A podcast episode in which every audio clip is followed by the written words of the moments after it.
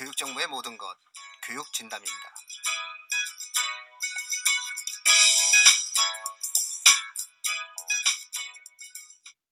예, 안녕하세요. 교육 진담입니다. 자, 오늘은 창의적 체험 활동에 대한 연속된 강의인데요.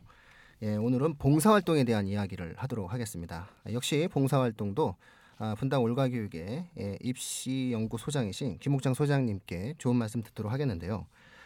자 일단 봉사활동에 대해서는 학부모님께서 가장 걱정하시고 힘들어하시는 부분이 뭐냐라는 어떠한 질문들을 보면은 아, 봉사활동을 하기가 어렵다 이런 얘기가 있어요.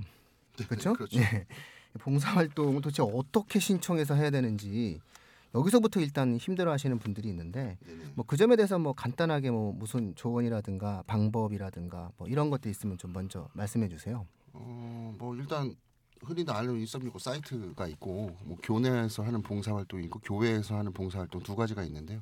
뭐 교내 봉사는 뭐 학교 청소하는 거 이런 것들로 하게 되죠. 근데 어, 봉사에 대한 고민은 결국 이제 교회 봉사를 할 게 없다라고 하는 걸로 이제 귀결되는 거고 사실 봉사 활동을 한다라고 하는 거는 교내와 교내 봉사뿐만 아니라 교회 봉사를 해야 되는 것으로 사실은 귀결이 돼요.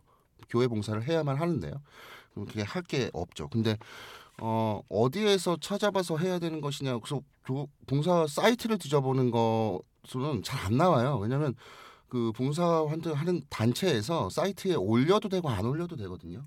예. 그러니까 올리면 우리가 아 어프나라고 안 올리면 어프나라고 생각을 해버린단 말이죠. 그러니까 그런 어떤 사이트들에 직접 그런 주관하는 단체에 직접 전화를 걸거나 아니면은 음. 누구한테 소개를 받거나라고 하는 경우가 되는 건데 가장 좋은 것은 요새 하는 방법 중에서 이제 봉사 동아리를 만들어서 실제로 이제 봉사 활동을 만들어내는 거죠. 음. 학생들이. 그런 방법들이 요새 어, 괜찮은 방법으로 생각을 하고 있습니다. 결국 결론은 학부모님들 답답하시겠습니다. 예, 발품 파시고요. 예, 예, 발품 어머님들이 파시고, 알아봐 주셔야 돼요. 예, 전화 좀 하시고, 예, 뭐 그러실 필요, 그- 그러실 수밖에 없다. 뭐 이런 말씀을 예, 해주셨네요. 사이트를 일단 들어가도 되고, 그리고 예, 뭐 주변 분들에게 뭔가를 좀 이렇게 예, 여쭤봐도 된다. 예, 이런 말씀이시네요. 사실상 봉사다라고 하는 것이 어, 순수한 마음으로 진행을 해야 되는 거기 때문에. 예, 예, 학부모님들께서 조금 평소에 봉사에 대한 관심을 가지신다면 좀 에, 의외로 좀 쉽게 찾을 수 있지 않느냐 뭐 이렇게 말씀드릴 수 있고요. 뭐 궁금하면 개인적으로 연락하면 알려드리나? 알려주시나요, 아? 김홍천 소장님이? 예, 뭐, 예, 알겠습니다. 예, 뭐, 뭐 그래서- 많아, 많아야 되는데 한두 명 맞추고 싶지 않은데. 예, 예. 그래서 뭐 하려면. 예, 주변 분들에게 예, 조금 예, 여쭤보실 필요가 있다. 이- 이런 어떤 내용이고요. 두 번째로 봉사에 대해서 많은 학부모님들께서 말씀하시는 것 중에 하나가 진로와 관련된 봉사를 해야 된다. 이런 말씀 많이 하십니다. 뭐 네. 예를 들면은 뭐 병원의 의사가 되고자 하는 학생들은 병원 가서 붕대라도 감아야 되는 게 아니냐. 뭐 이런 말씀들을 우리가 흔히 많이 하고 외교관과 정치 외교를 꿈꾸는 학생들은 뭐 경복궁에 가가지고 외국인들에게 고궁에 대한 설명을 영어로 해야 되는 봉사를 해야 되는 게 아니냐. 뭐 이런 네. 어떠한 이야기들이 많이 있어요. 예, 네. 이 점에 대해서 어떻게 생각하십니까? 어, 일단 봉사 활동의 의미에 대해서 우리가 먼저 생각을 해볼 필요가 있어요. 근데 봉사는 자신이 원하는 그리고 또 상대를 배려하고 도움이 되는 와중에 그 상대와 이해하고 공감하는 행동이거든요. 결국 이제 사람들하고 관계를 맺는 것이고 그 관계를 맺는 능력을 배우는 겁니다. 이게 인성의 핵심이에요. 그래서 관련돼서 인성교육 진흥법도 지금 만들어졌는데 그 핵심적인 것이 사실은 봉사 활동인 거죠. 봉사는 물론 배우고 느끼는 것이 맞습니다. 하지만 어, 공부하는 것인데 어떤 교과목을 공부를 하는 것은 아니죠. 교과목을 공부하기 위해서 봉사를 한다?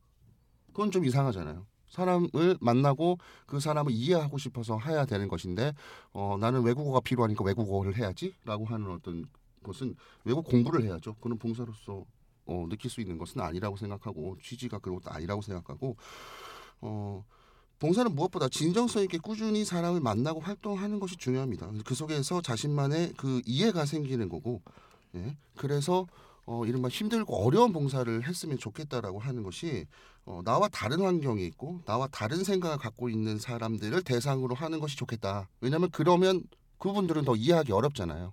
그래서 그런 화, 그런 환경 속에서 그분들을 활동하면서 이해한다면 더 많은 느낌, 더 많은 깨달음과 더 많은 배움을 얻을 수 있겠죠. 그래서 저는 예컨대 어, 특정한 봉사와 목적을 두는 것이 아니라 어떤 꾸준한 봉사 활동을 하면 좋겠다. 그게 나와 다른 환경 좀 힘들었으면 좋겠다. 그 속에서 배우고 느끼는 것이 오히려 무슨 진로에 맞춰서 어떤 거를 뭐 영어를 한다든지 뭐 이런 활동을 하는 것보다 훨씬 더 진정성 있고 훨씬 더 의미 있다. 그래서 그걸로 평가한다라고 보시면 되겠어요. 어, 공부를 하는 공부를 잘하느냐는 걸 가지고 학교가 봉사를 보고 얘가 공부를 잘하는 거라고 판단하지는 않습니다. 음, 예, 김옥정 선생님 말씀을 잘 들었고요. 정리하자면 에, 봉사는 진로와 굳이 관련이 없어도 된다. 왜냐하면 봉사라 하는 것은 기본적으로 다른 환경에 처해 있는 사람에 대한 이해와 공감의 능력, 관계 그렇죠. 설정 능력을 보는 것이기 때문이다. 이런 말씀이시죠? 어, 특히나 보니까 융합 이런 세대에서 다른 사람을 이해하려 이해하는 능력, 함께 협력할 수 있는 능력은 어, 나 혼자 공부 잘하는 능력보다 더 우위에 있을 수 있습니다. 그거를 보여주기 위해서라도 봉사는 진정성 있는 봉사를 꾸준히 하는 것이 좋다고 생각합니다. 예, 뭐 그 특별하게 예, 뭐 청취자 여러분께 말씀드리자면 예, 미국 아이비리그 대학을 졸업한 학생들에 대한 어떠한 조사를 한 적이 있답니다. 미국에서 그래서 아이비리그 대학에서 그 학점이 좋은 학생과 학점이 나쁜 학생 그리고 관계가 좋은 학생과 관계가 나쁜 학생의 10년 후에 연봉을 비교해 봤을 때 성적이 좋은 학생과 성적이 나쁜 학생의 연봉 격차는 약 3% 정도의 차이가 났고요. 관계가 좋은 학생과 관계가 나쁜 학생들의 평균 연봉의 격차는 관계가 좋은 학생이 관계가 나쁜 학생보다 30% 이상의 연봉을 더 받는 걸로 나타났죠.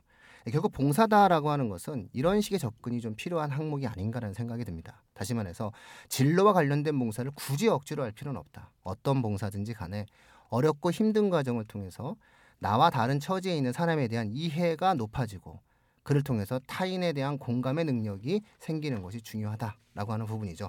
이런 식의 봉사를 많이 하는 학생들이 향후 10년, 20년 후에 대한민국 정치를 하게 된다면 대한민국 정치가 조금 더 좋아지지 않을까라는 생각도 해보면서 오늘 교육진담 봉사편은 여기서 마치도록 하겠습니다. 5분만 투자해 주십시오. 교육진담에 5분만 투자하신다면 청취자 여러분들도 입시 전문가가 될 수 있습니다. 감사합니다.